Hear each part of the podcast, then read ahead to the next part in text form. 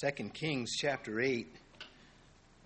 I like, I like these chapters, things that we discover.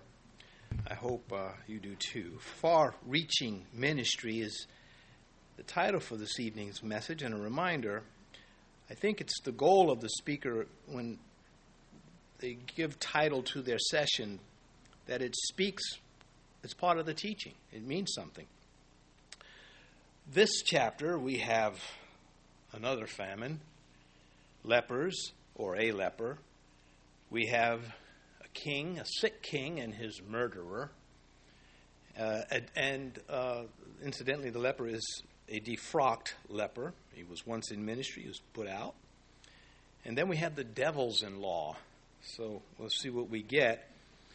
The far reaching ministry is called that because Elijah's miracles, almost a decade, decade later, one of them is, is still doing work for the Lord. And uh, so is, again, the servant that he had to dismiss. He even goes into Damascus and does work for the Lord. So let's look at verse 1.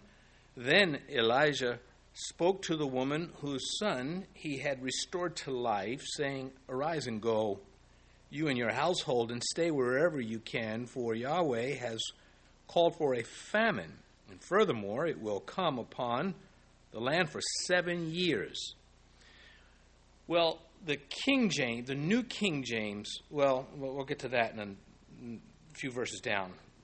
But in most translations, verse 1 starts off, then Elijah. In the Hebrew, uh, that is, it's not there. It does not start off then. It just starts off Elijah. The idea being now Elijah. And that is uh, kind of important because it, um, if you leave, put the, insert the then, then Elijah, then you are connecting it with the previous events. And, and that's not what is happening here. And it's very difficult. The translators have just an enormous task, and they don't always give us the ideal uh, translation or presentation. Doesn't corrupt anything. There's no truth lost. Just dig a little bit. It's, it's there. But uh, this, what what is going on here with this siege is not connected to the episode that we just completed in chapters six and seven. So, um, now that we got that clear. God told Elijah about this other famine, this seven year famine that's coming. The, the, famine before this was caused by the Syrian army besieging the city of Samaria. Uh, this one is not the same thing. And he goes to the widow and he alerts her.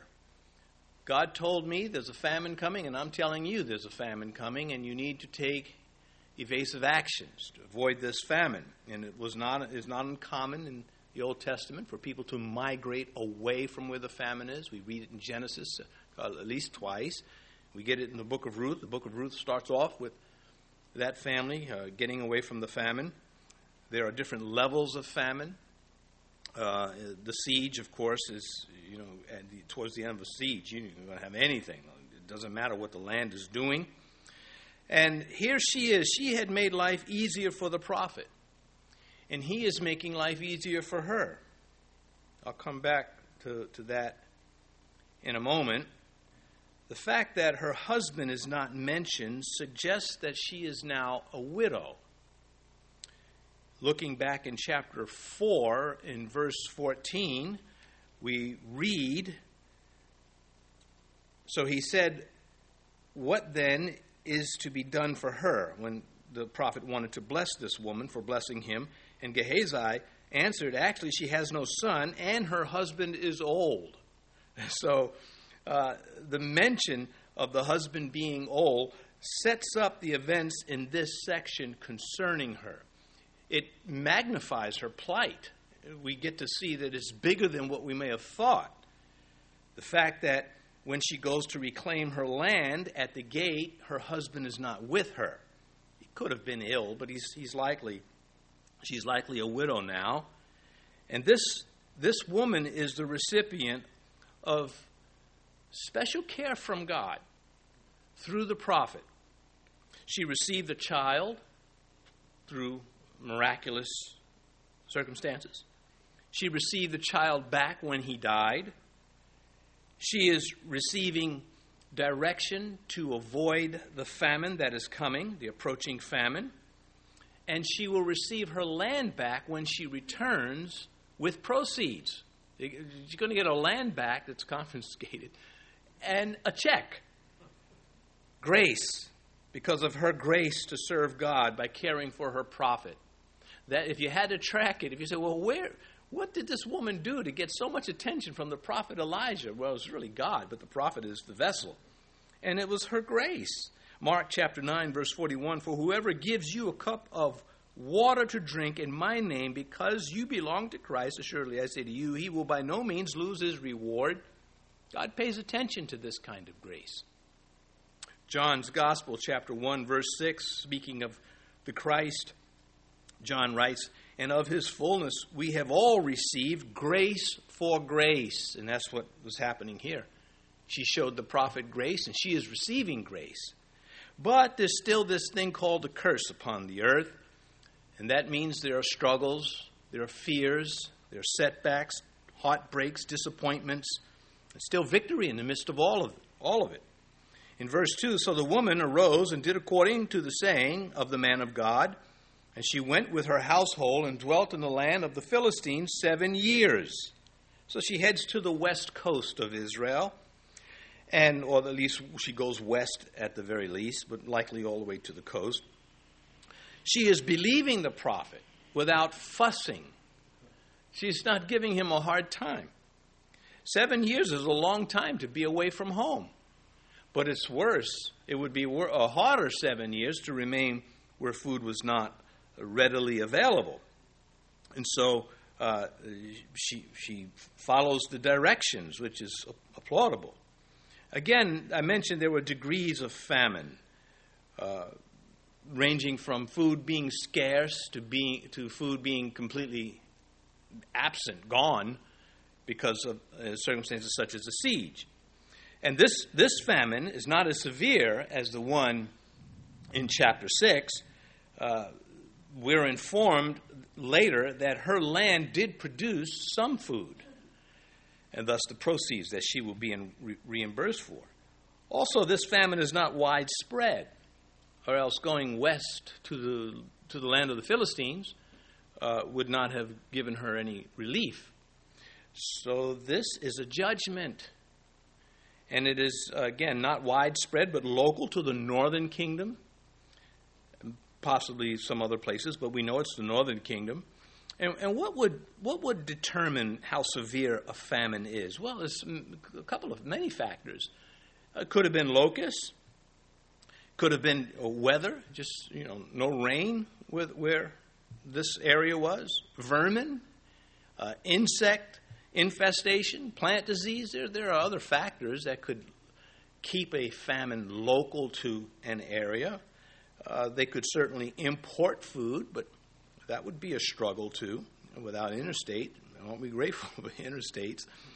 Anyway, here in verse 2, uh, she, returned, uh, she returns from the land of the Philistines. That's where she went.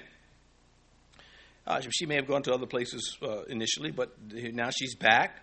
And she makes an appeal to the king for her house and for her land. That's what it tells her tells us here in verse 3. Well, we've heard of people with sticky fingers. These are sticky farmers. They have laid hold of her land. It could be the government. We'll, we'll get to that. Elisha didn't warn her about this, did he? He said, A famine is coming. It's going to be seven years. You need to get out of here. But he doesn't tell her, when you come back, someone's going to be to, going to take over your home and, and your, your land.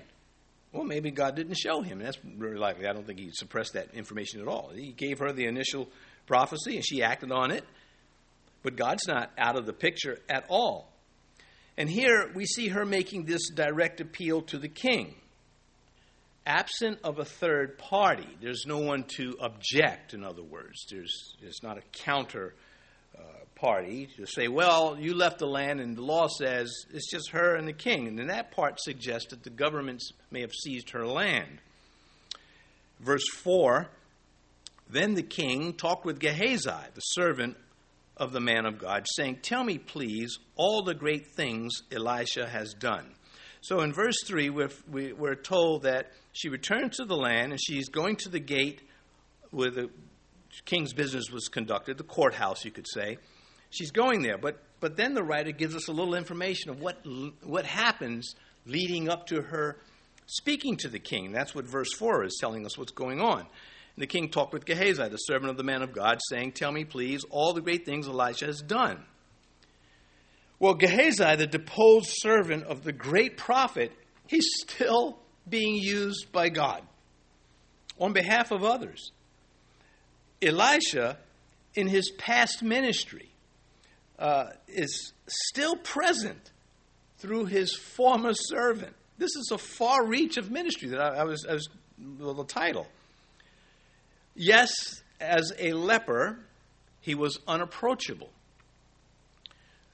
But there was no sin in talking to him. You could still dialogue with him. He just had to keep his, his social distance. Uh, but he could certainly be close to the king and close enough to, to talk with him.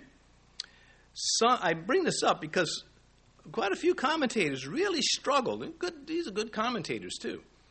They struggle with the story because of his leprosy. Well, he couldn't have been with the, you know, he had the leprosy, would have been this, it would have been that, and, and they can't. They think this upsets the story. Well, maybe he, this was before he was smitten with Naaman's, uh, Naaman's leprosy.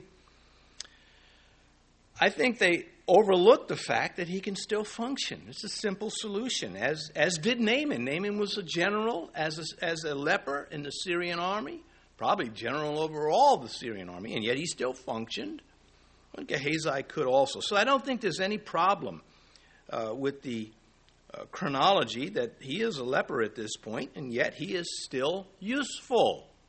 He's useful to the king, and he's useful to the king of kings. I think this is encouraging. This is very encouraging. You may have failed in ministry, labeled a leper, and God can still use you. Do you tell me if that's not grace?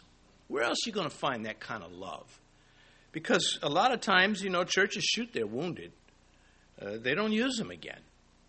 That's not the case here. I, I, I like Gehazi. I, I don't like the fact that he, you know, God had to make an example out of him because his crime was severe.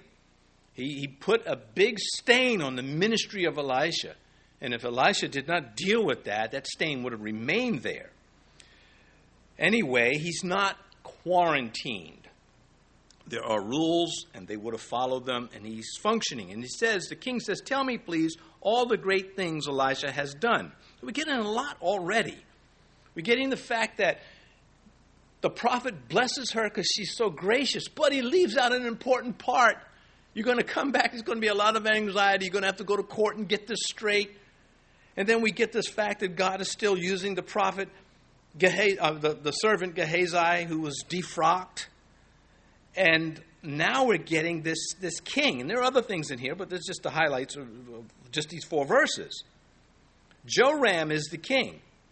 He's fascinated with the ministry of Elisha having witnessed Elijah in action. Remember that whole three kings in the desert? I've been bringing it up almost every time since because it's a big part of reality. He knew that Elisha was God's man. He also witnessed Gehazi's leprosy and knew the story. Gehazi was a walking sermon. For the rest of his life, he preached what God did through Elisha. Now, here's the big part of this people like Jehoram, this king, love hearing about God, what he does, has miracles, until it reaches their conscience. He probably even prided himself as he was amused by the stories and taking credit for having an open mind telling his friends, Well, you know, I like to hear about the other religions too. I like to hear about the prophet Elijah. But I'm not one of those Bible thumpers, don't get me wrong. I just have an open mind. I want to expand my knowledge. We see this type today. Again, people like this king, Joram, love hearing about God so long as it doesn't touch their conscience. Where else do we see this in the Bible? We see it in the New Testament. Such was the case with Herod, with John the Baptizer. Mark chapter 6 For Herod feared John, knowing that he was a just and holy man, and he protected him. And when he heard him, he did many things and heard him gladly. And then he had his head cut off. So these type of people still exist.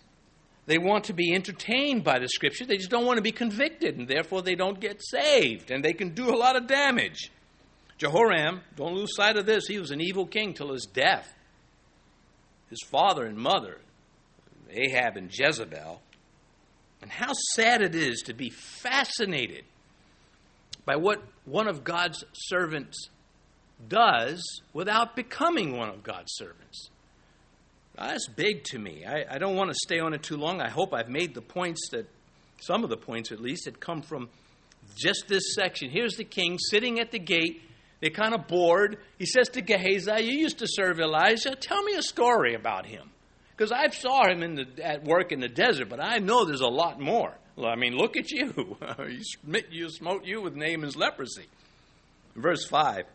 Now it happened while he was telling the king how he, that is Elisha, had restored the dead to life, that there was the woman whose son he had restored to life, appealing to the king for her house and for her land. And Gehazi said, My lord, O king, this is the woman, and this is her son, whom Elisha restored to life. This is, talk of serendipity, this is amazing. I had a similar thing happen I, I went on a hospital visit here locally, and I'm coming down the steps into the lobby. Our sister's not here tonight. I told her that I'm going to tell this story as many times as I can from the pulpit because it's funny. As I'm walking down the stairs, I see her at a distance in the lobby talking with another lady. Lady, and she looks up and she sees me and she goes, "Ah, Speak of the devil.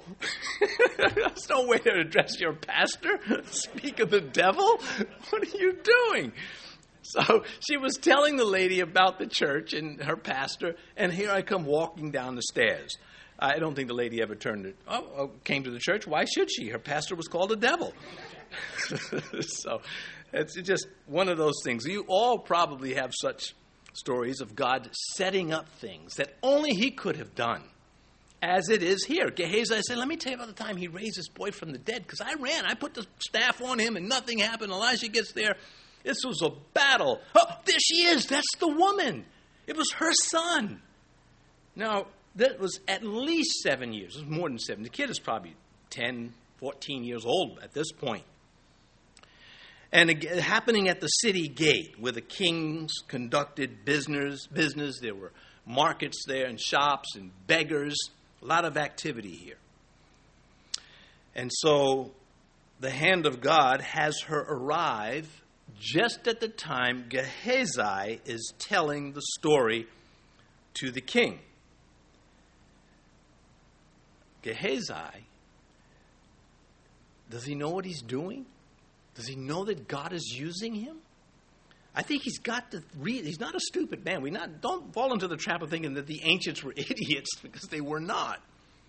He's got to reason when he sees this woman blessed by the king because of his story. He's got to say, God used me.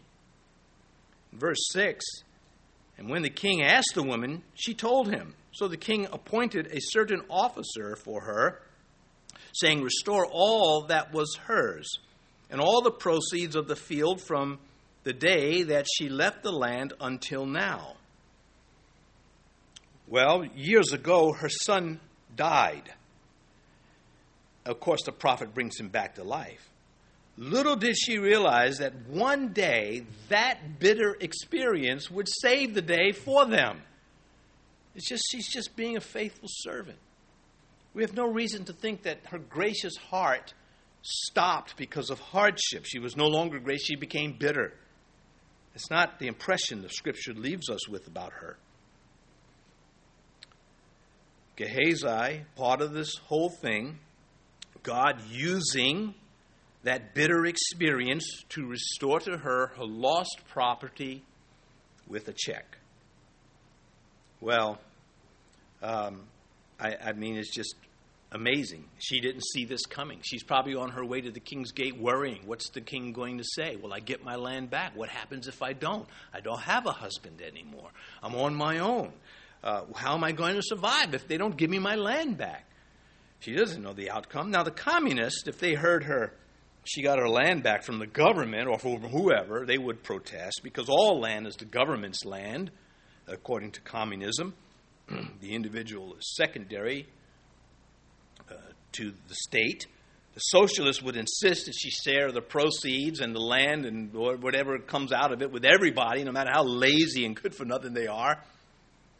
What form of government is best? It certainly isn't communism or socialism. The Bible preaches neither one of those. The kingdom of God is the best. That's the best. That's why Jesus said, you know, thy kingdom come, thy will be done not some regime of man, it's the kingdom of God. And we serve. We don't, you know, there's this meta verse that everybody talks about, like the, you know, the, the internet world. well, that's a man made Tower of Babel. For us, we serve a kingdom. That's another dimension that has something to do with this one.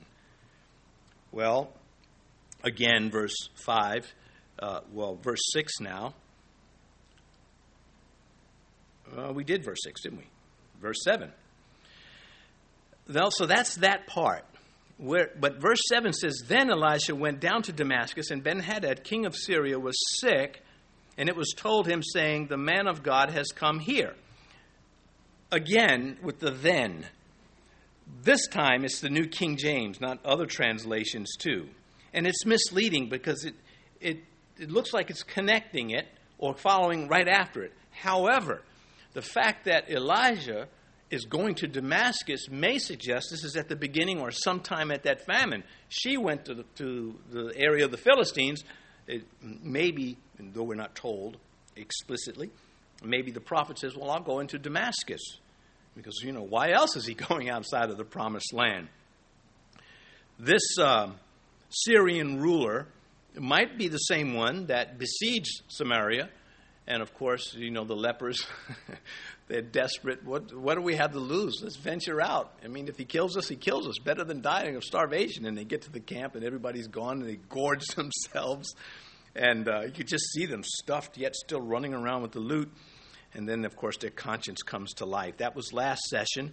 Anyway, uh, the king, when he heard Elisha had come to Damascus, into Syria, uh, he knew Elisha was a walking army of God. This was, uh, to him, ministry coming his way. Verse 8 And the king said to Hazael, Take a present in your hand and go to meet the man of God and inquire of Yahweh by him, saying, Shall I recover from this disease? Now remember, he's not, a, he's not submitted to God. They believed in the local, you know, our God is the God of Damascus or Syria. The, the Jewish God is Yahweh. He excels in this area, but our gods, you know, do well here. The Greeks took it to another level. You know, you had the God of war, the God of love, the God of theater, the, the overruling God, you know, the Zeus, and then the Romans just absorbed all of that and changed Zeus to Jupiter. And uh, so this is nothing new, this misconception about uh, deity and we're supposed to help people with the truth from the Word when they will allow us. Uh, so, anyway, it wasn't uncommon for someone to consult a prophet. Balak consulted Balaam, and uh, Naaman, of course, came to Israel to be healed by uh, the, uh, Elijah. So, uh, Elisha. So, none of this is, um, is consistent with Scripture and human behavior. Elisha's miracles uh, had this effect. It, it, caused people to take note of who he was and greatly respect him. And so they regarded him, this king, regards him as a true prophet of Yahweh. It does not mean that he regards him as a true prophet of Yahweh and Baal and all the other gods are false. he believes they're still gods. This was common, and the prophets had to deal with this and with the Jewish people uh, throughout the Bible. They're just constantly trying to get people, God's people, to stop mingling in or leavening the lump. And to this day, you will find Christians trying to justify prohibited practices into Christianity. Uh, horoscopes, I don't, you know, not too, I haven't come across anyone like this in a long time, but years ago I did. There were, there were Christians, I, I love the Lord, and I can't wait to read my horoscope. Are you crazy? Uh, so, anyhow, this is not uncommon.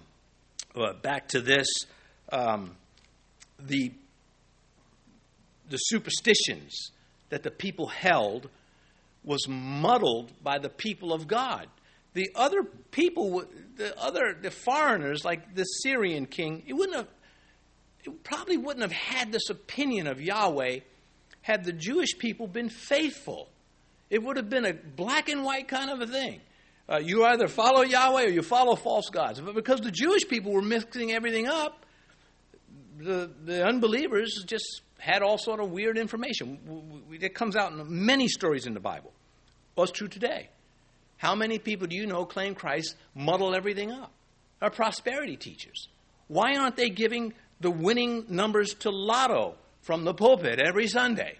If they, you know, money's so big and God wants everybody rich. But see, they mess it all up. And then you come along with the truth, and that person you're speaking the truth to has got all these misconceptions in their head. And sometimes they don't want to give up those misconceptions because they don't want to be convicted. Other times it's just too much for them. Uh, look at the Roman Catholic Church. Look what they've done. People actually call them Christians. They think the Pope's a Christian. Well, I think you got to follow the Bible to be a Christian. I, I don't, you know, you, you might take, be aghast with it. I'm not. I wouldn't even call him Pope. Uh, so, what's your last name? I'll call you Mister. Because I don't respect that. I do not respect what you have done to Christianity, having people use beads to pray to Mary and stuff like that. That's anathema. And someone needs to call you out on it. If I had said this several hundred years ago in Europe, they'd burn me at the stake. Well, anyway, um, nowadays they got to get past my hardware. I didn't know he was packing. Anyway, all right, that's just a joke. Come, oh, a little bit. Lord, at what? Okay, never mind. Coming back to this. It should get your dander up because I don't know if you've ever tried to witness to some people who are determined not uh, to, to be against the Bible because of the Roman Catholic Church. Is you're trying to te- preach the Christ to them and they're just your enemy because you believe in the Bible. And yet they insist they're Christians. I don't go for it. Anyway, verse 9. So Hazael went to meet now, let me pause there. Now, that doesn't mean every person that's a Roman Catholic is. Many there are Roman Catholics that love the Lord, and I think there are many of them going to be in heaven. As for the leaders, I don't know. Uh, that that's I want to make that clear. Anyway, uh, so Hazael, verse nine, went to meet him and took a present with him of every good thing of Damascus, forty camel loads and he came and stood before him and said, Your son Benhadad, king of Syria, has sent me to you, saying, Shall I recover from this disease? Well, you know, Nebuchadnezzar does something like this, you know, wants to gets all of the the uh, magicians and the, the holy men to, together to find out what his dream was and this and that. So again, it's not uncommon. But this, the king said, send him a gift. He gives him 40 camels.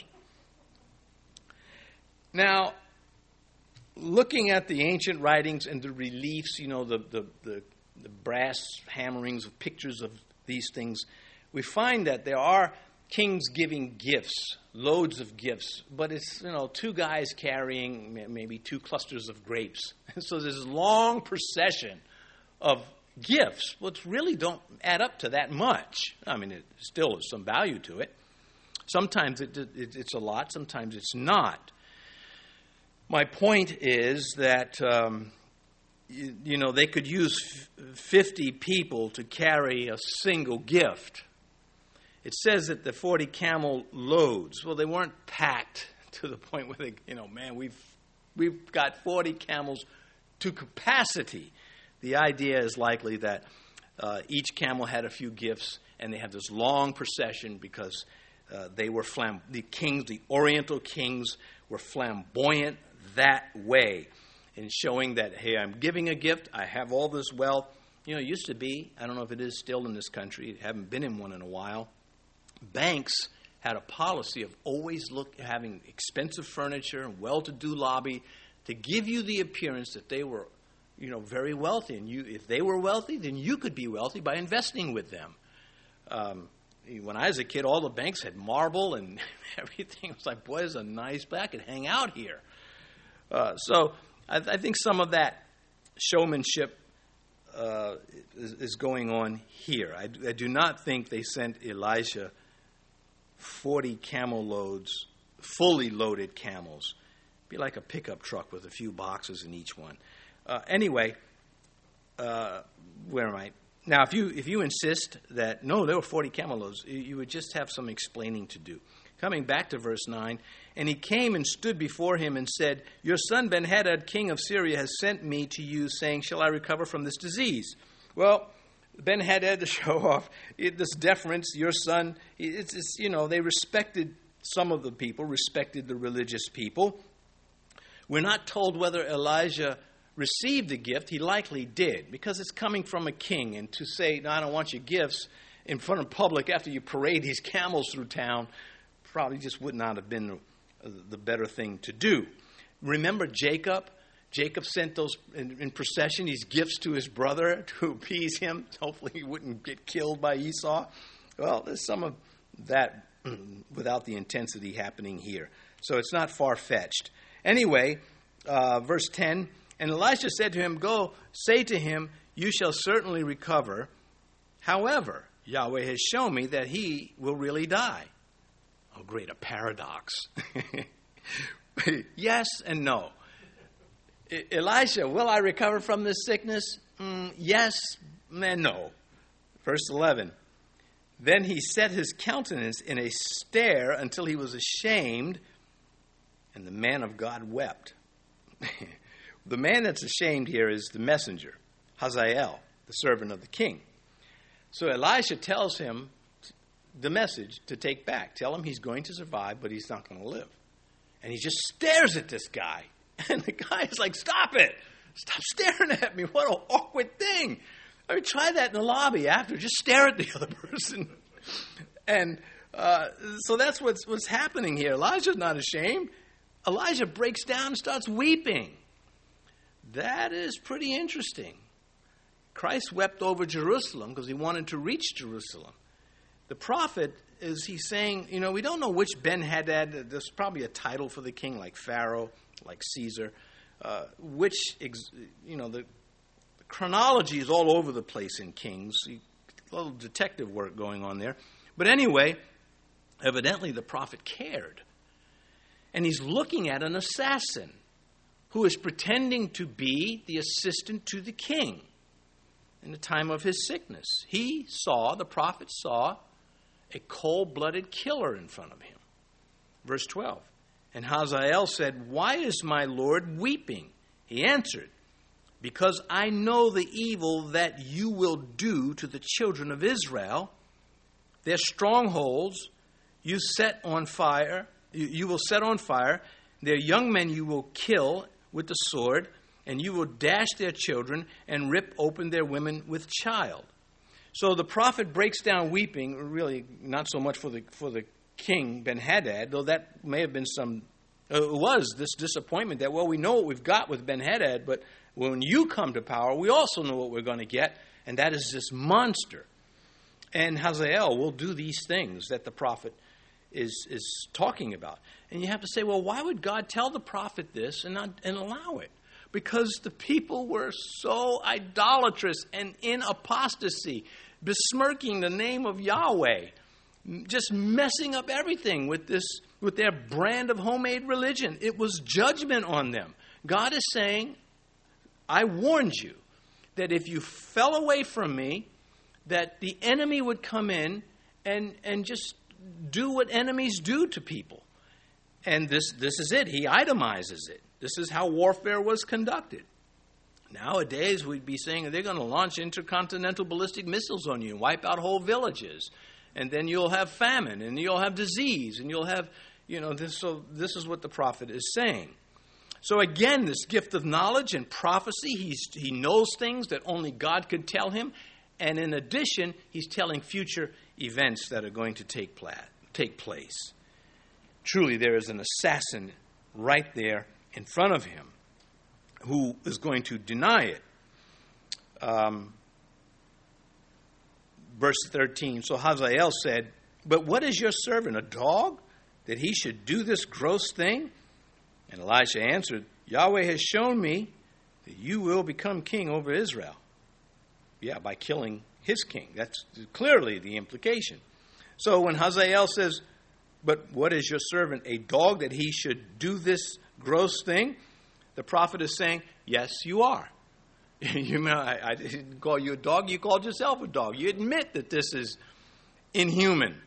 Now, that word gross in the New King James is again misleading. I don't, you know, you don't try to pick on the translators. The Old Testament is, is, is difficult for them. Uh, but anyway, it's closer to this exceptional thing because gross is sort of our vernacular. You know, you, you so you know if you dye mashed potatoes blue and serve it to somebody, they're gonna say gross. I'm not eating that. but that's not what that's not what is being said here in the Hebrew. It is he is saying that I should do such a an exceptional evil. That is, is gross is not inaccurate, but just kind of clarified, I think. Anyway, when the opportunity to take the throne of Syria arises, uh, he will become this dog that he refers to here. He will have motive and he will have opportunity, and that creates the crime. And Elijah answered, Yahweh has shown me that you will become king over Syria. So Elijah sticks to what God has told him. He says, I don't care if you disagree with me. God has shown me. I'm, I'm not debating it with you. I've announced it. Too bad. We need to have more Christian young, youth that go off to our universities to have this response when they're faced with these atheists and antichrist. They need to stand up. Yeah, well, God has shown me. And, and look, I'm, I'm, i signed on for biology. I didn't ask for you to give me a religious dissertation on anything. Stick to biology. Tell me about cells. For I call my pastor who's got that hardware. Anyway, wouldn't that be funny? You could make cartoons out of this anyhow, uh, back to this. Um, so this man, either he couldn't see his own evil heart, or he was unwilling to look. But even though he's lying or, or, or ignorant, it's going to happen. Point. Talk is cheap in the face of temptation. You know, a lot of us don't sin because we don't get the opportunity to. And thus we pray, lead us not into temptation, Deliver us from the evil one. Because we are up against strong, wicked forces in the spiritual realm, and we have a sinful nature that provides a port of entry for them. Uh, when it comes to sin, the flesh has no customs agents. And so she'll bring it all in. You think that, uh, you know, never mind. I'm not going to talk about our borders. Coming back to this, um, verse 14 Then he departed from Elisha and came to his master, who said to him, What else did Elisha say to you? And he answered, He told me you would surely recover. Well, that's not only a half truth, truth, it's a lie. He doesn't get a chance to recover. Uh, Hazael tells his king, on behalf of the prophet, what was said. He has had a hundred miles to think about this. That's how far from Samaria to uh, Damascus, thereabout, give or take. Um, so, verse 15. But it happened on the next day that he took a thick cloth and dipped it in water and spread it over his face so that he died, and Hazael reigned in his place. Well, he, you know, he got to thinking about that. You may have evil people in your life. So did, so did the ancients. Never been a shortage of them. Satan has never said, mm, Where are we going to find somebody wicked? He's just like, Can you go to the shelf and bring one over here? If, if, maybe the Lord won't block me from using this evil person. Anyway, Ben Hadad on his deathbed, well, sick, he was, it became a deathbed. probably too weak from the illness to resist, and he suffocates under the cloth. Um, this would, you know, he couldn't, he couldn't get a, you know, crime investigators there, forensics, to to say, hey, this is foul play. He was alive, and this is what happened. And then everybody just felt he just breathed his last, and now the obvious choice for his successor would be Hazael. When Hazael becomes king, he does a lot to make Damascus a beautiful city. And the people loved him. They worshiped him pretty much for over 800 into the days of the apostles. They still held Hazael in high esteem. Did they find out that he murdered, or was it just Elisha's word against his? Um, I don't know. But I know that uh, he may have gotten away with it with men, but not with God. Verse 16 Now, in the fifth year of Joram, the son of Ahab, king of Israel, Jehoshaphat, having been king of Judah, Jehoram, the son of Jehoshaphat, began to reign as king of Judah. Okay, this is this is it's not it, nothing. Uh, it, it's complicated because of the names, not because of the, the, the material. We have two kings with the same name, one in the north and one in the south, and uh, it just can be a little complicated. But if you you know you could sit down and figure it out. So don't uh, kick yourself if you are confused in your reading of this last uh, section in chapter 8 to distinguish between the two, usually Joram is the king in the north, Israel, which is confusing too, because Judah still is Israel, but it's Judah separate from Israel. And Jehoram, who's also named Joram, is king in the south, Judah. And that will get further confusing when you get to verses 24 and 25, but again, there's no, no theological loss. So let's try to see if there's anything for us, though, as Christians. Verse 17 He was 32 years old when he became king, and he reigned eight years in Jerusalem.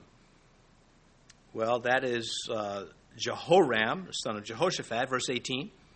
And he walked in the way of the kings of Israel. Okay, so the king in the south, who is now king at age 32, is following the kings in the north when it comes to religion.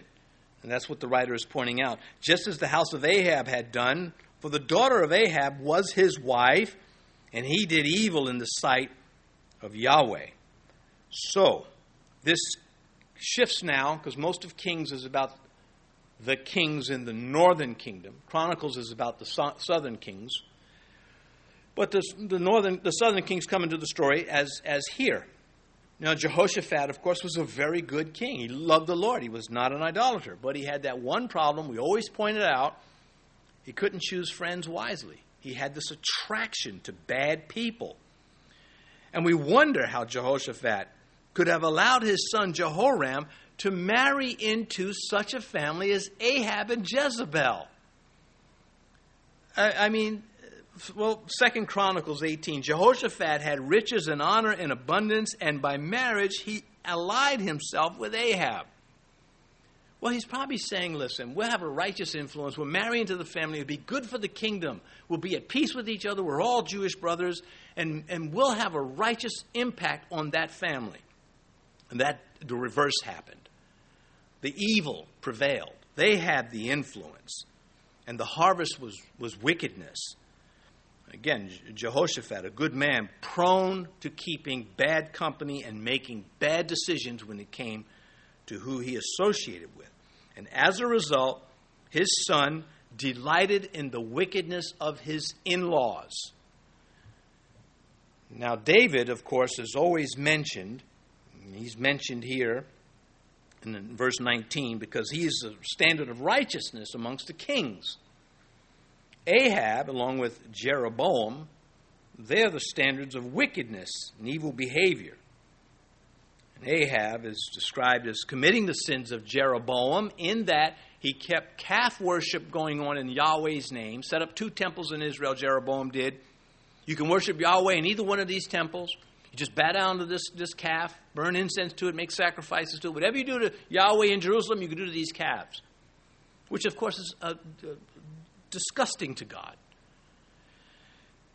Then Ahab marries Jezebel, the Phoenician princess, and he injects, in addition to Jeroboam's religion, Baal worship.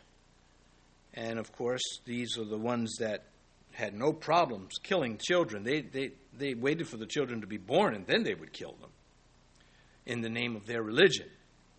1 Kings chapter 16 And it came to pass, as though it had been a trivial thing for him to walk in the sins of Jeroboam the son of Nebat, he took as wife, talking about Ahab, Jezebel, the daughter of Ethbaal, king of the Sidonians, and he went and served Baal and worshiped him. Well, that's going to be the father in law of Jehoshaphat's son. And so he's going to have the devil for an in law. And uh, the, the, the wife that has this great influence over these, these wicked men, Jehoram and Ahab, uh, she's not, it's not explicitly stated it was Jezebel's daughter. It is Ahab's daughter, we presume by Jezebel because of the wickedness, the wicked connection. But uh, kings had multiple wives, and it wouldn't be far fetched to say, well, it wasn't Jezebel, but that's not how I'm telling the story. She's going to get blamed for everything because she deserves it. Anyway, verse 19.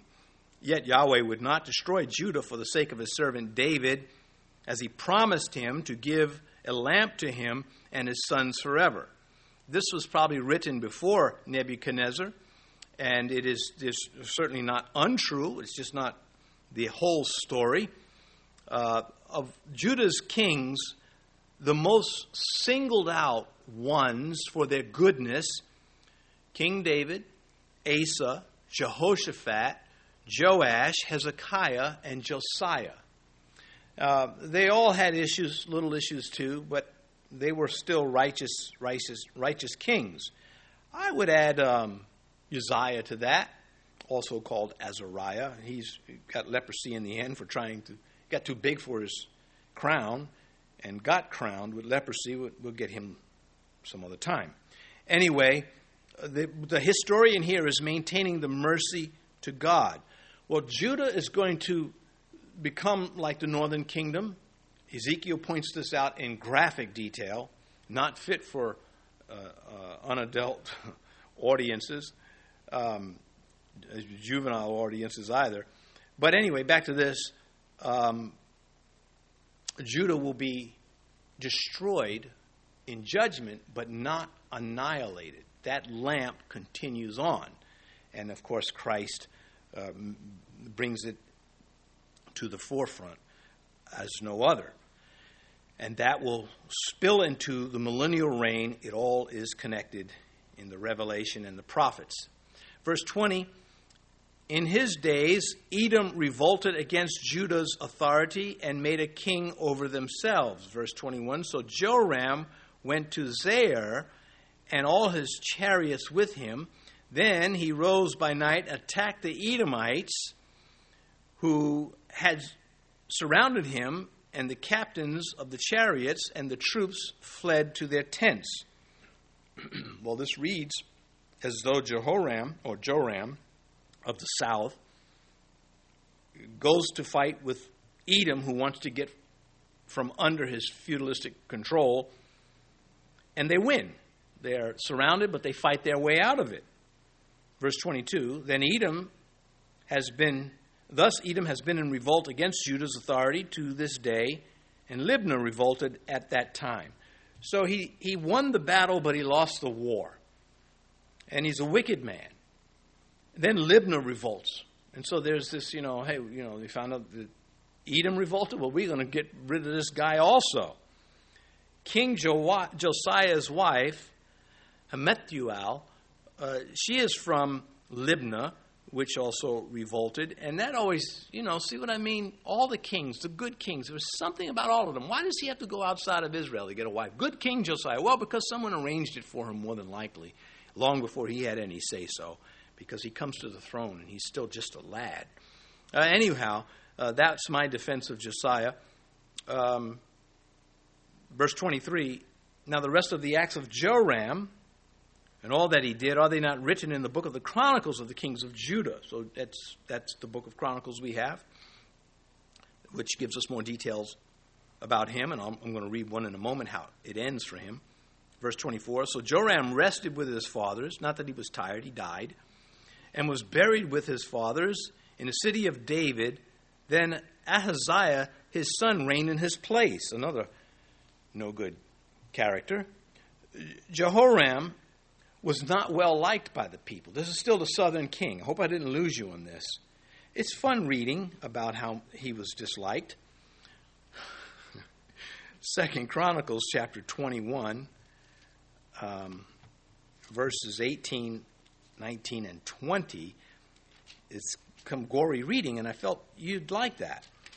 So, looking at verse 18, uh, speaking of this king, after this, Yahweh struck him in his intestines with an incurable disease. Then it happened in the course of time, after the end of two years, that his intestines came out because of his sickness.